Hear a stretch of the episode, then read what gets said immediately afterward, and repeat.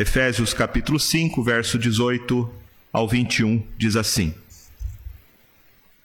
E não vos embriagueis com vinho, no qual há dissolução, mas enchei-vos do espírito, falando entre vós com salmos, entoando e louvando de coração ao Senhor com hinos e cânticos espirituais, dando sempre graças por tudo a nosso Deus e Pai em nome de nosso Senhor Jesus Cristo, sujeitando-vos uns aos outros no temor de Cristo. O apóstolo Paulo nos exorta nesse texto quanto à necessidade urgente e imperativa de buscarmos a plenitude do Espírito Santo.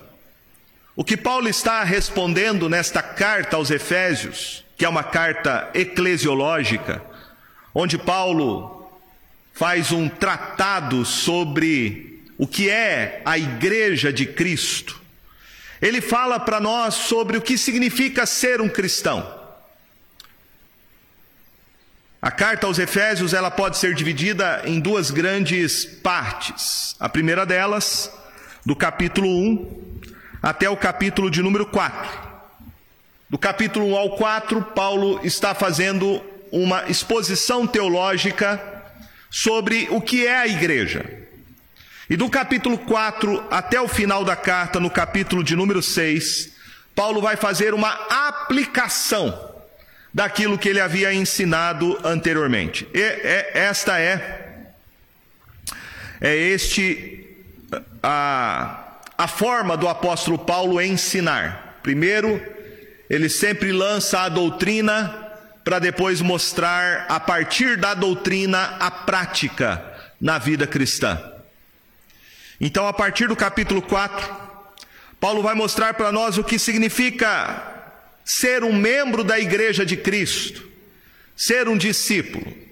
E ele vai dizer, no capítulo de número 4, no verso de número 1: Rogo-vos, pois eu, prisioneiro no Senhor, que andeis de modo digno da vocação a que fostes chamados.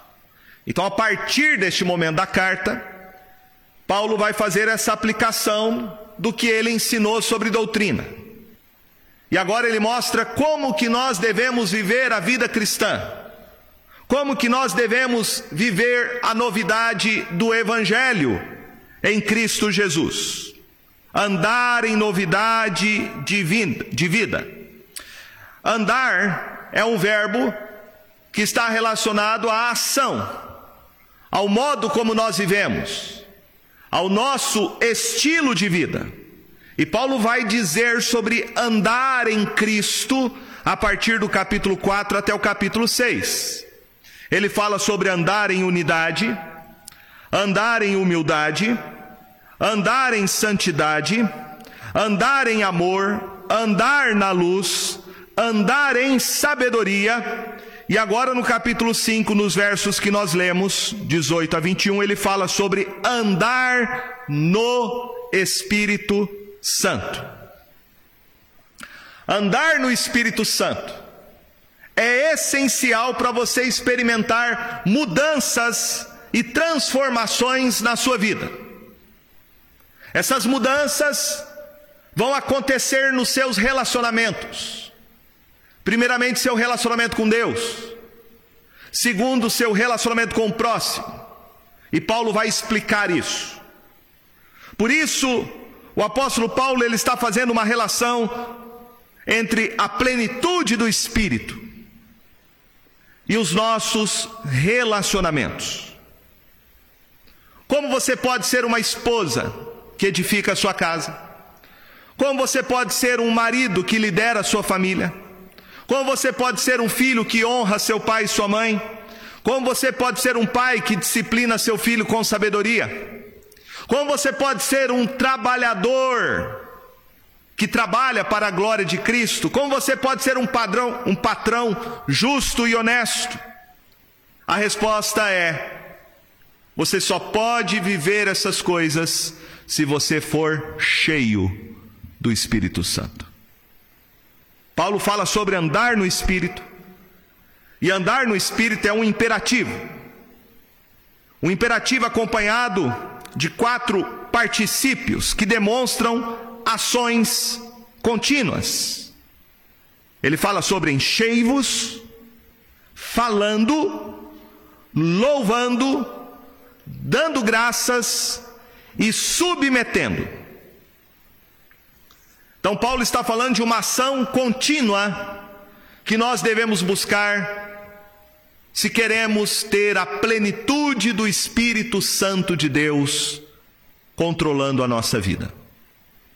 Antes de tratar sobre esse assunto, o que é ser cheio do Espírito Santo, eu creio que nós precisamos partir de um pressuposto bíblico e teológico. Quem é o Espírito Santo?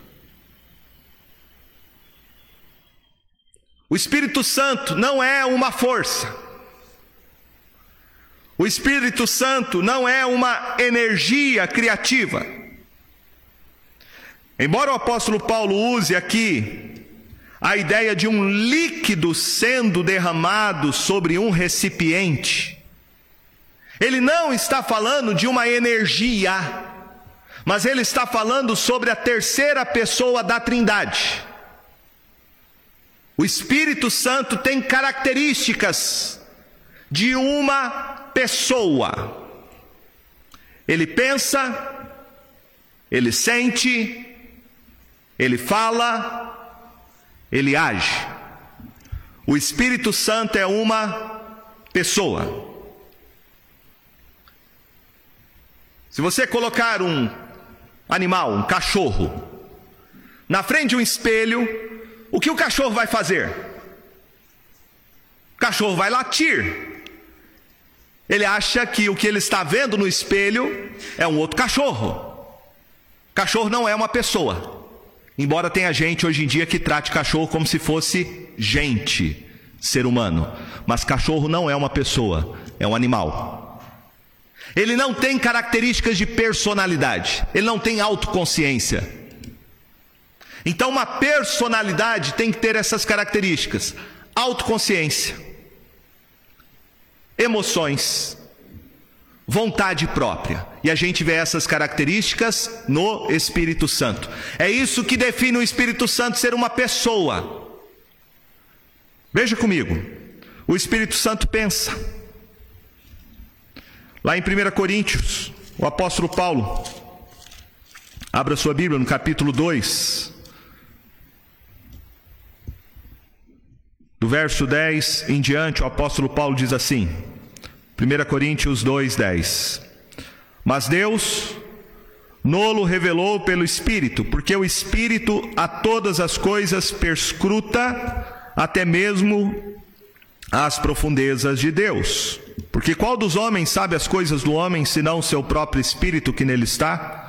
Assim também as coisas de Deus, ninguém as conhece, senão o Espírito de Deus. Verso 16: Pois quem conheceu a mente do Senhor que o possa instruir? Nós, porém, temos a mente de Cristo. Então, quem nos ensina? É o Espírito Santo. Ele é o nosso mestre. É Ele quem nos guia na verdade. É através do Espírito Santo que eu e você podemos conhecer a Deus. É por meio da ação do Espírito Santo que o véu que está posto em nosso coração é retirado pelo Espírito. Diz Paulo, quando o Espírito age, aí a liberdade. E liberdade aí é liberdade hermenêutica. Não é liberdade para você fazer o que você quiser. Hoje em dia tem muita gente que fala: ah, o Espírito Santo nos dá liberdade e acha que é para fazer todo tipo de coisa, todo tipo de movimento, todo tipo de coisa estranha na igreja. Não. A liberdade que o Espírito nos dá é liberdade hermenêutica, ou seja, você entender o Evangelho, você compreender o que Cristo Jesus é, o que ele fez por você. Isso é obra do Espírito Santo. O Espírito Santo perscruta as profundezas de Deus e Ele revela e aplica no seu coração, iluminando a sua mente para você entender e discernir o Evangelho. O Espírito Santo tem emoções. Não apenas ele pensa, mas ele tem também emoções. Veja comigo Efésios capítulo 4, verso de número 30, o apóstolo Paulo diz: E não entristeçais o Espírito de Deus, no qual fostes selados para o dia da redenção. Não entristeçais o Espírito de Deus, você não consegue entristecer uma força, uma energia. Se o Espírito Santo fosse uma força e uma energia, ele não ficaria triste, porque seria algo impessoal. O que fica triste tem características de personalidade, é gente, é pessoa. O Espírito Santo se entristece. O Espírito Santo tem vontade própria. Atos capítulo 13. Atos capítulo 13. Ele é o executivo da obra missionária. Atos capítulo 13, verso de número 2. E servindo eles ao Senhor e jejuando, disse o Espírito Santo. Veja só, disse o Espírito Santo, ele fala, ele age, ele tem vontade própria. Separai-me agora, Barnabé e Saulo, para a obra que os tenho chamado. Força não faz isso, energia não faz isso, um ser impessoal não age dessa forma, somente uma pessoa fala, o Espírito Santo fala ele dirige a obra missionária. Atos capítulo 5.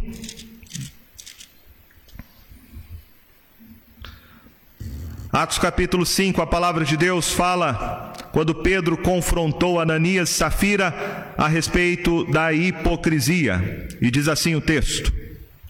Atos capítulo 5, verso 3 e 4. Então disse Pedro: Ananias, por que encheu Satanás teu coração para que mentisses ao Espírito Santo. Você não mente para uma força, você não mente para uma energia, você mente para uma pessoa. E eles mentiram ao Espírito Santo.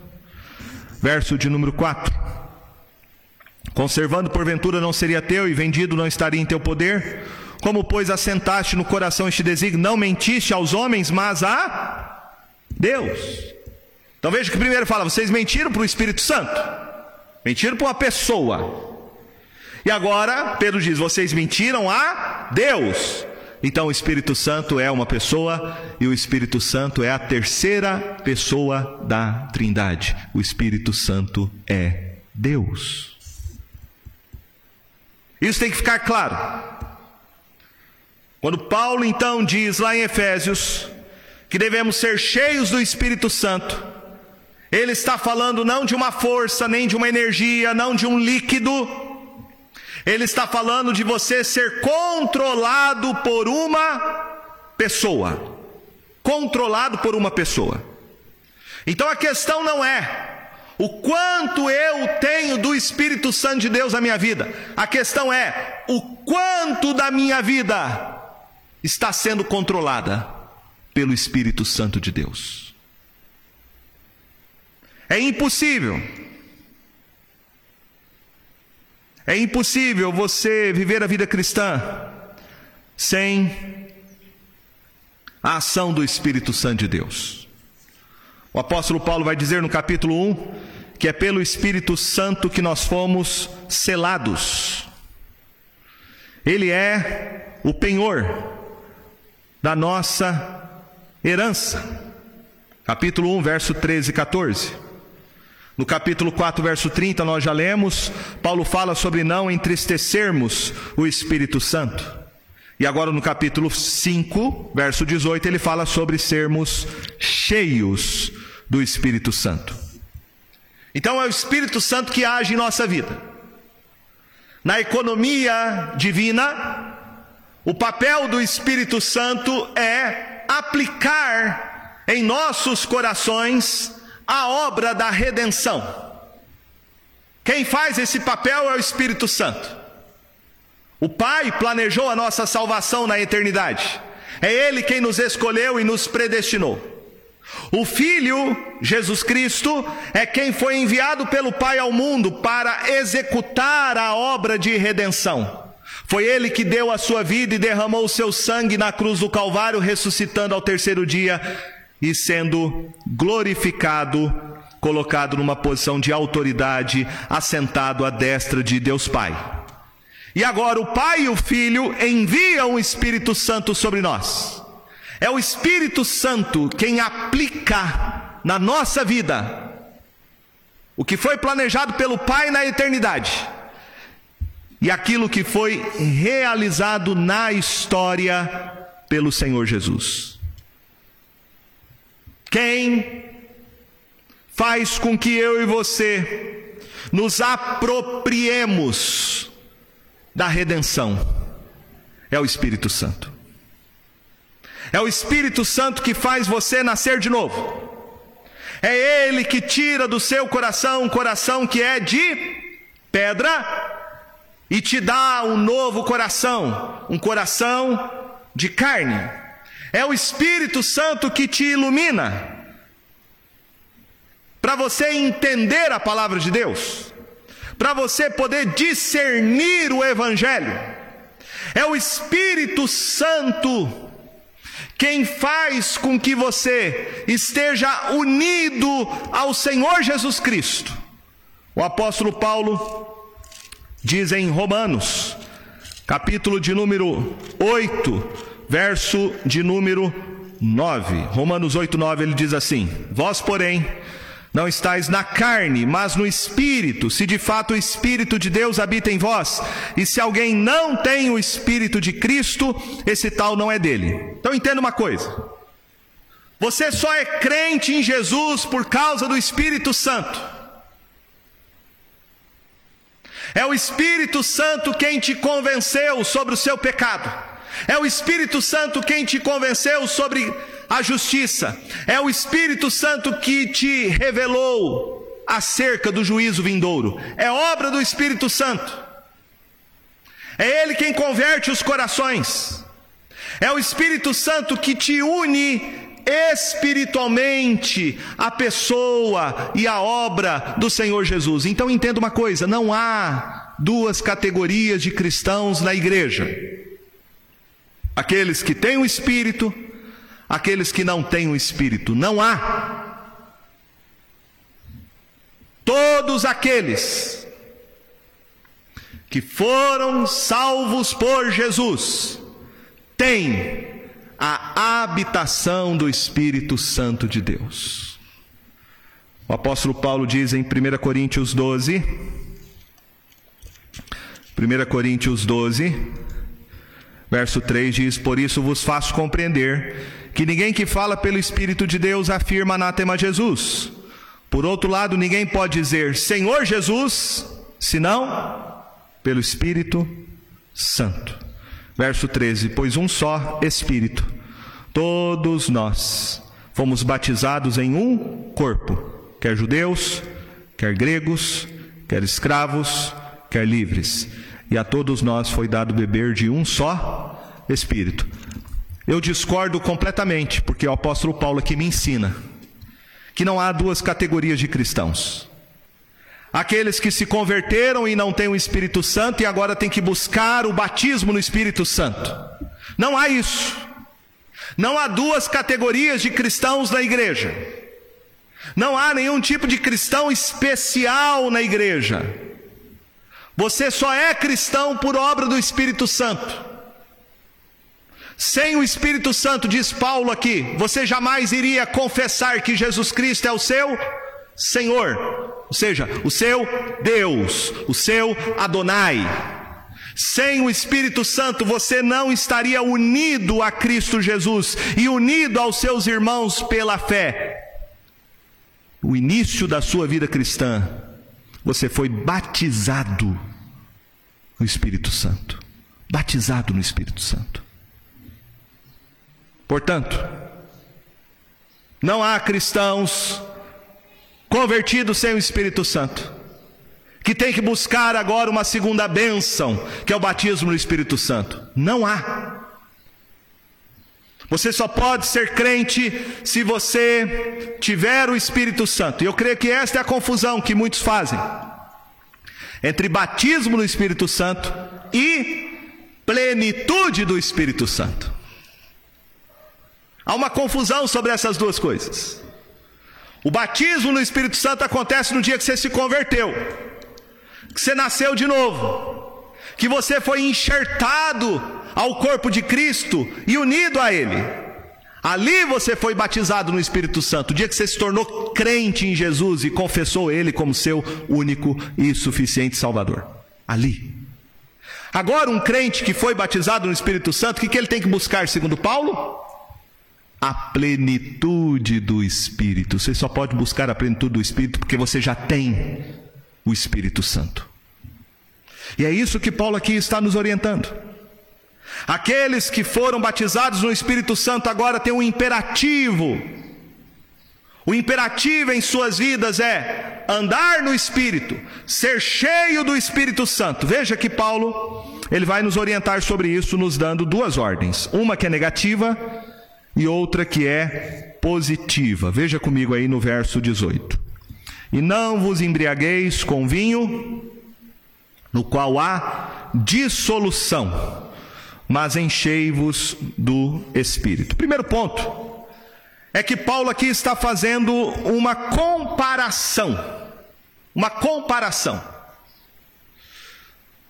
A comparação que Paulo está fazendo, veja comigo, é com o álcool. O álcool.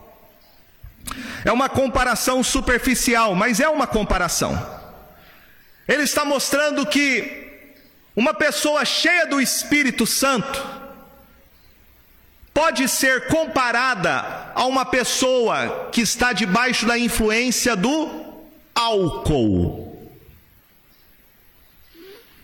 Paulo certamente usa essa expressão por causa dos cultos pagãos que aconteciam em Éfeso. Haviam cultos voltados aos deuses romanos e um dos deuses era o deus do vinho, Deus Baco. Haviam festas na cidade de Éfeso dedicadas ao deus Baco. Essas festas eram chamadas de bacanálias.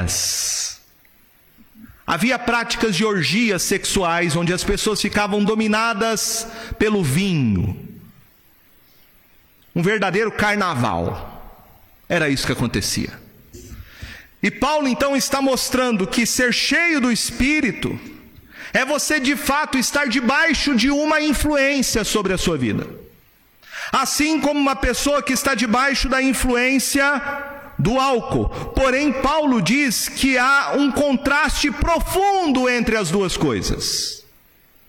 Entre ser cheio do Espírito e ser cheio do vinho.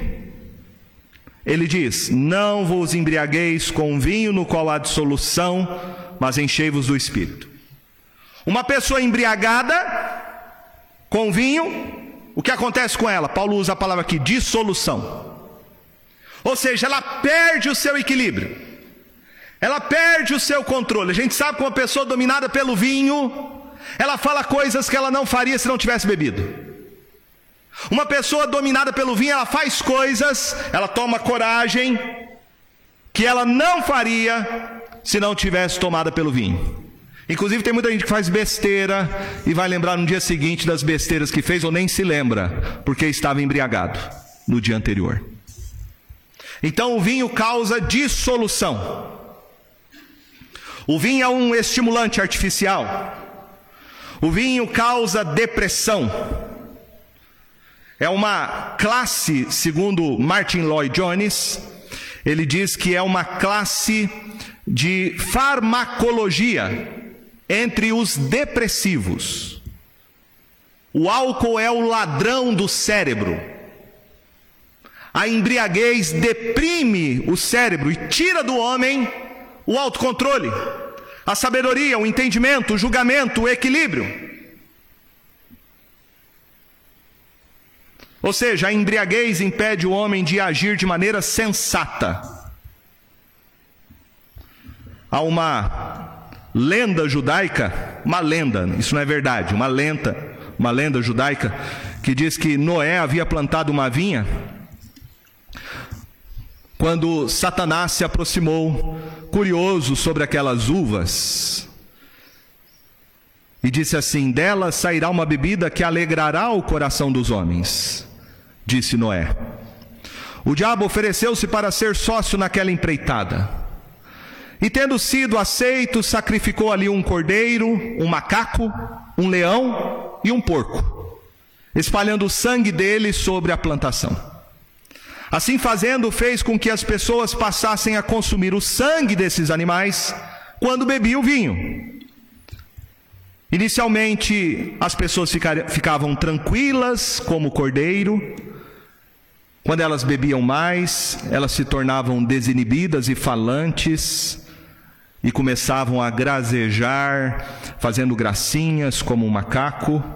Depois foi ficando confusas, foram perdendo medo, ganhando a coragem como se fosse um leão.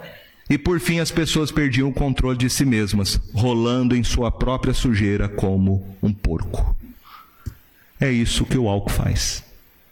Alguém que é escravizado pelo vinho. E é isso que Paulo está dizendo: não vos embriagueis. Não deixe o vinho controlar a sua vida. Isso significa que uma pessoa cheia do Espírito Santo, ela tem uma vida controlada, sensata. Uma vida cheia do Espírito Santo é uma vida onde você vai ter domínio próprio, que é um dos frutos do Espírito Santo. O Espírito Santo produz equilíbrio de vida cristã. O Espírito Santo de Deus produz na nossa vida uma vida sensata, uma vida justa, uma vida de acordo com a vontade de Deus.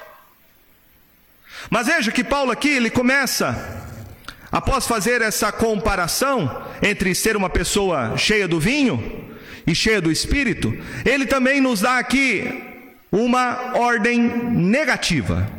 Ele diz o verso 18: "E não vos embriagueis com o vinho". Paulo aqui não está proibindo, meus irmãos, isso tem que ficar claro, porque nós precisamos ser justos com a palavra de Deus. Paulo aqui não está proibindo o cristão de beber bebida alcoólica. A Bíblia não diz que beber bebida alcoólica é pecado, não diz isso. Mas a Bíblia não estimula o cristão à embriaguez. E nós precisamos ter muita sabedoria em relação a isso. Sabedoria, inclusive, como nós testemunhamos da nossa fé em Jesus às outras pessoas. E aqui eu faço apenas um adendo. Cuidado. Cuidado com o seu testemunho. Cuidado com o seu testemunho primeiro dentro da sua casa, para os seus filhos. Eu falo isso por experiência própria. Meu pai, às vezes no domingo, ele pegava aquela cerveja gelada, colocava naquele copo de alumínio que estava lá no congelador também, com aquela camadinha de, de gelo, e eu via ele bebendo e aquilo me despertava, me chamava atenção, porque eu via que ele bebia com gosto. Eu pedia para ele, pai, deixa eu beber um pouquinho. Eu era criança. E meu pai falava, você vai dar só uma beiçadinha, só um pouquinho. E foi assim que eu fui introduzido ao álcool. Aos 14 anos eu saía para beber, para encher a cara com os meus amigos. Não conhecia Cristo. Então, cuidado com o testemunho que você dá dentro da sua casa para os seus filhos. Como você lida com o álcool? Não estou pregando aqui abstinência, mas estou pregando sabedoria. Onde você vai? Festas, encontros sociais.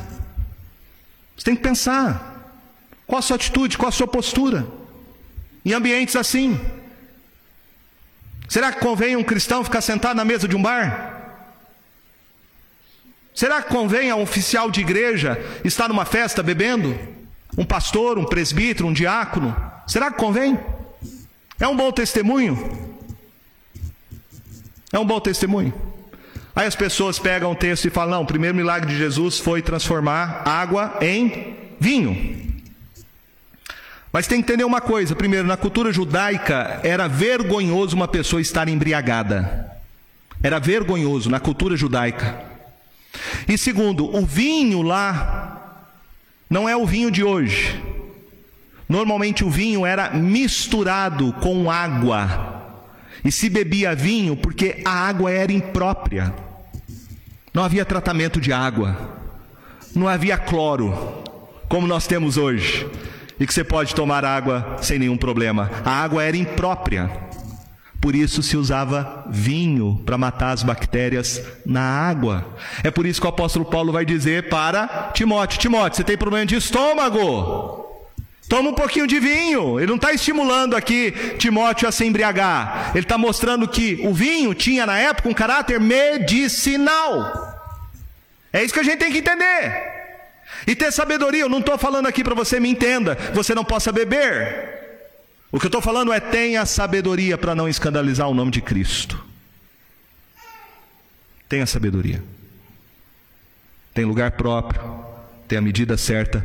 E se você tem problema com álcool, seja abstênico. É o que diz o AA, Alcoólatras Anônimos, é? Evite o primeiro gole. Tem muita gente que fala assim: ah, por que, que na igreja não serve vinho? Serve suco de uva. É vinho. E tem gente que briga por causa disso. Tem que ser vinho. Ok, tem que ser vinho, mas tem gente que tem problema com álcool. Imagine um cristão. Imagine que teve a vida inteira problema com álcool. Era alcoólatra, escravo do vinho, escravo da bebida alcoólica. Não sei se você sabe, mas é muito difícil isso. Muito difícil. Tem gente que tem problema com álcool. Eu já vi histórias que tal é a crise de abstinência que toma desodorante, come sabonete. Verdade. Não pode usar nem aquele vinagre, sabe aquele vinagre com álcool para temperar salada? Não pode nem usar aquilo. Então você imagina a Santa Ceia servir vinho. E tem ali um ex-alcoólatra, cristão, novo na fé, que vai tomar aquele cálice de vinho. Será que não seria um impulso? Será que não seria para ele uma tentação? Para ele voltar a beber álcool? Essas coisas a gente tem que pensar. Temos que ter discernimento. O Espírito Santo produz isso, produz sensatez, produz equilíbrio, produz isso. Mas veja que o apóstolo Paulo está dizendo: não vos embriagueis com vinho. Então é claro que ele está mostrando para nós que não tem como você ser cheio do Espírito Santo se não tratar primeiro o problema do vinho.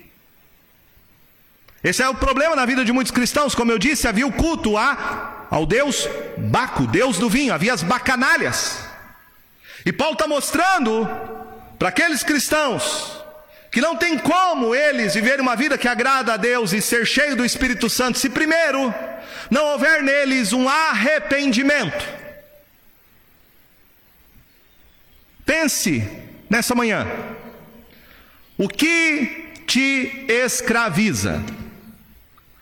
O que tenta controlar a sua vida? O que é? Pornografia? Cobiça pelo dinheiro? Prazeres? Fofoca? Mentira? Qual é o seu problema? Qual o pecado que você é mais suscetível, vulnerável? Quais são seus pontos fracos? Paulo está dizendo: não tem como você ser cheio do Espírito se você não tratar disso primeiro. Então veja que uma vida cheia do Espírito Santo passa pelo arrependimento. Uma vida cheia do Espírito Santo passa pelo quebrantamento. Uma vida cheia do Espírito Santo passa pelo abandono. Uma vida cheia do Espírito Santo passa por uma conversão contínua. Eu não posso ser cheio do Espírito Santo, segundo Paulo, e ao mesmo tempo ser tomado e controlado pelo vinho. Eu tenho que tratar disso primeiro. O Espírito Santo é santo. Parece óbvio. Ele é santo.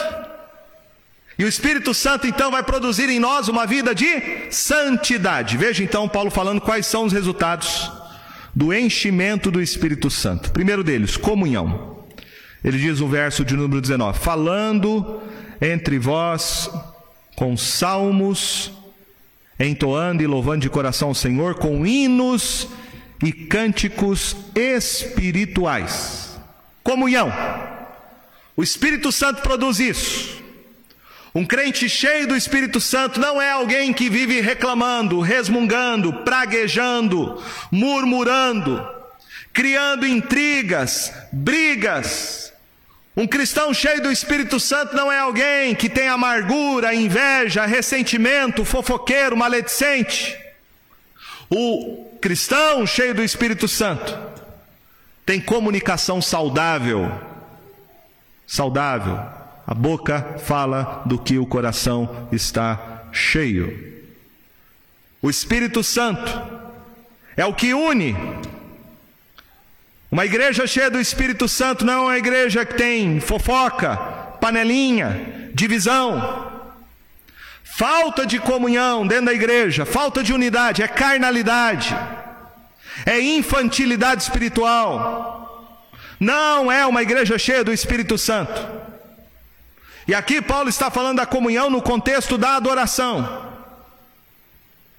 Alguém cheio do Espírito Santo vai edificar a vida do seu irmão e vai ser bênção na vida dele. Segundo resultado de sermos cheios do Espírito Santo é adoração.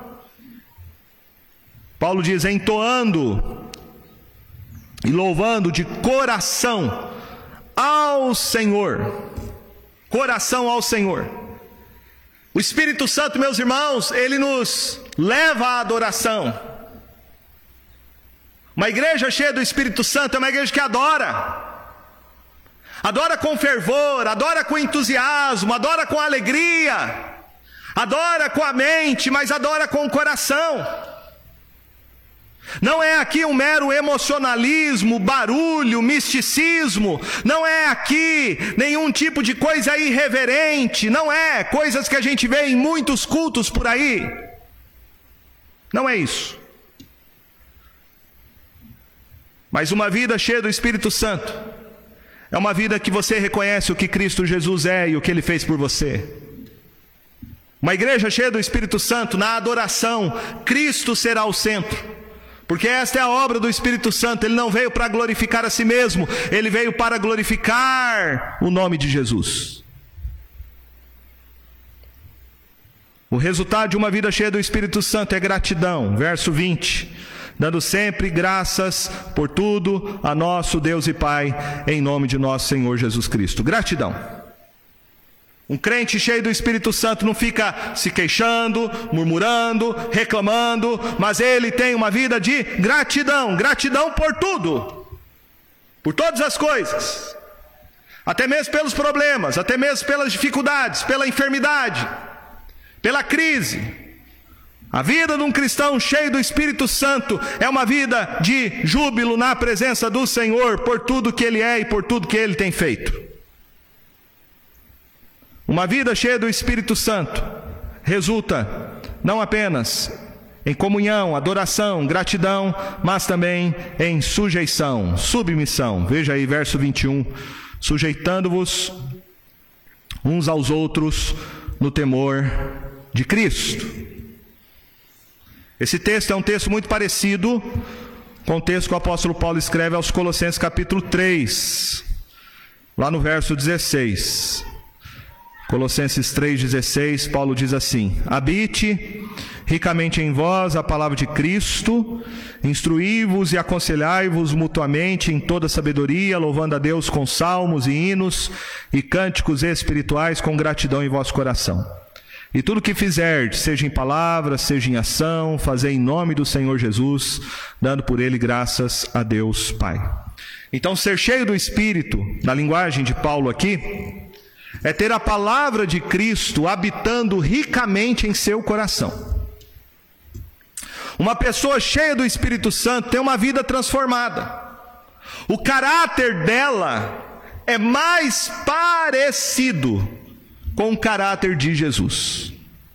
Na nossa Bíblia, no texto de Efésios 5, nós temos entre o verso 21 e o verso 22 um título que fala o lar cristão, marido e mulher. E parece que Paulo está introduzindo um novo assunto na carta. Ele está começando uma nova sessão, mas não, ele está dando continuidade do que ele falou anteriormente. O que significa ser uma pessoa cheia do Espírito Santo? Ele mostra como que os relacionamentos são transformados.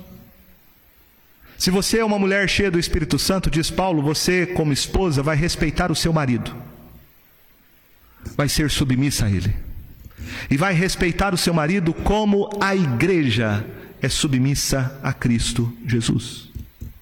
Se você é um marido cheio do Espírito Santo, você vai amar a sua esposa como Cristo amou a igreja, ao ponto de dar sua própria vida por ela. Se você é uma pessoa cheia do Espírito Santo, diz Paulo, você vai ser um filho obediente que honra teu pai e tua mãe.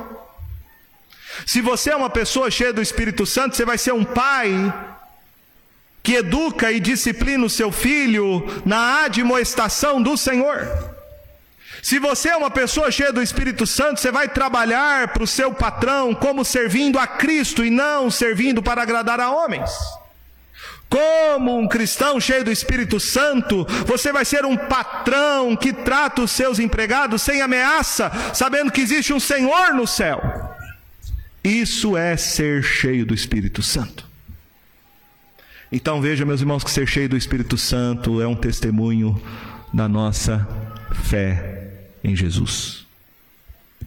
A maneira como você se relaciona lá dentro da tua casa evidencia se você é uma esposa, um marido, um filho, um pai cheio do Espírito Santo ou não. É lá dentro da tua casa que você demonstra se você é cheio do Espírito Santo ou não. Não é aqui na igreja. Não é no culto fazendo performances. Não é. É nos relacionamentos interpessoais que você está demonstrando se você é um cristão cheio do Espírito Santo ou não. Veja que Paulo diz que isso é um imperativo: enchei-vos do Espírito Santo. É um imperativo. Não é uma alternativa, não é uma opção. É um mandamento, é uma ordem. É algo obrigatório, não é algo opcional. Segundo, Paulo diz: enchei-vos do Espírito, está no plural. É uma ordem, mas é uma ordem para toda a igreja. Não é um privilégio de um grupo, mas é uma possibilidade para todo o povo de Deus. A promessa do derramamento do Espírito Santo é a promessa que vai além de qualquer barreira social, de qualquer idade, de qualquer sexo. É para todos aqueles que o Senhor chamar. Tem o Espírito Santo e deve então buscar a sua plenitude. Veja que está na voz passiva: enchei-vos do Espírito Santo. O que Paulo está dizendo é: deixai-vos encher-vos do Espírito Santo. Então ninguém pode encher do Espírito Santo a si mesmo. Nenhum homem pode soprar o Espírito Santo sobre o outro, jogar paletó sobre o outro, ungir com óleo o outro. Não! O que Paulo está dizendo é: quanto mais você se submeter à ação do Espírito Santo de Deus, mais então ele vai controlar a sua vida. Ele usa uma ideia aqui, a ideia metafórica, que é a ideia de um líquido sendo derramado sobre um jarro até enchê-lo completamente. E o que Paulo está dizendo é: a nossa vida tem que ser assim, controlada pelo Espírito Santo, subjugada pelo poder do Espírito Santo. Não é o quanto você tem do Espírito Santo, mas o quanto do Espírito Santo tem a sua vida.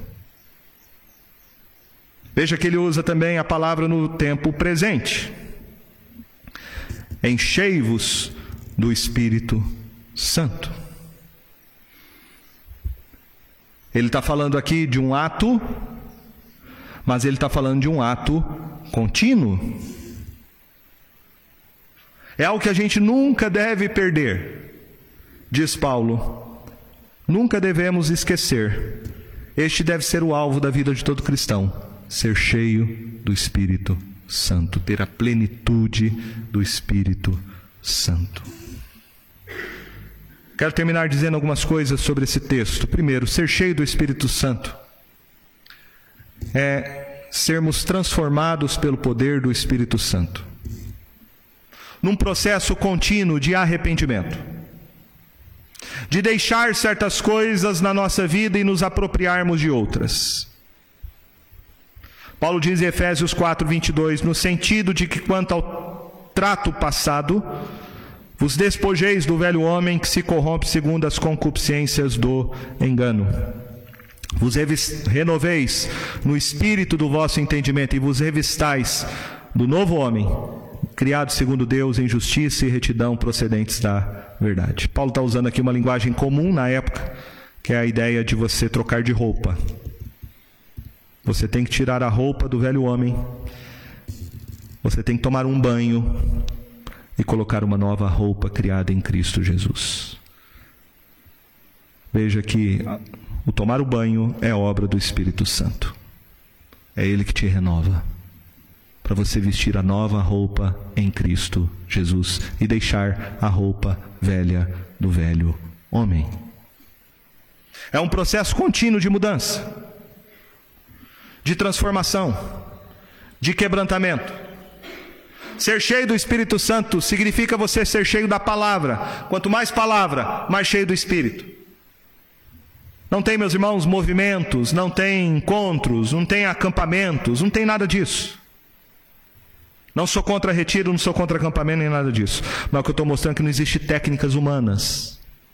O que existe é vida cristã, e vida cristã é você ler a palavra de Deus, meditar nela, estudá-la. E através do estudo da palavra, o Espírito Santo vai transformar a sua vida. Bíblia, Evangelho, habite ricamente em vós a palavra de Cristo, é ter uma vida cheia do Espírito Santo. Isto é o verdadeiro avivamento espiritual que nós precisamos. É isto que é avivamento espiritual. Não é mera emoção, evento, encontro, emoções. Não. É uma vida centrada em Cristo e na Sua palavra. Ser cheio do Espírito Santo é absolutamente necessário porque você vai enfrentar provações na sua vida, tentações. Em Lucas 4:1 diz que Jesus foi levado pelo Espírito Santo de Deus para ser testado se ele era de fato quem dizia o Pai ser ele, o Filho de Deus. E ele vai ser tentado pelo diabo no deserto. Você precisa ser cheio do Espírito Santo para enfrentar isso, para enfrentar a tentação, para passar pela prova, pelo teste. Ser cheio do Espírito Santo significa você ser mais parecido então com o Senhor Jesus. Atos capítulo 1, verso 8, Jesus diz: Mas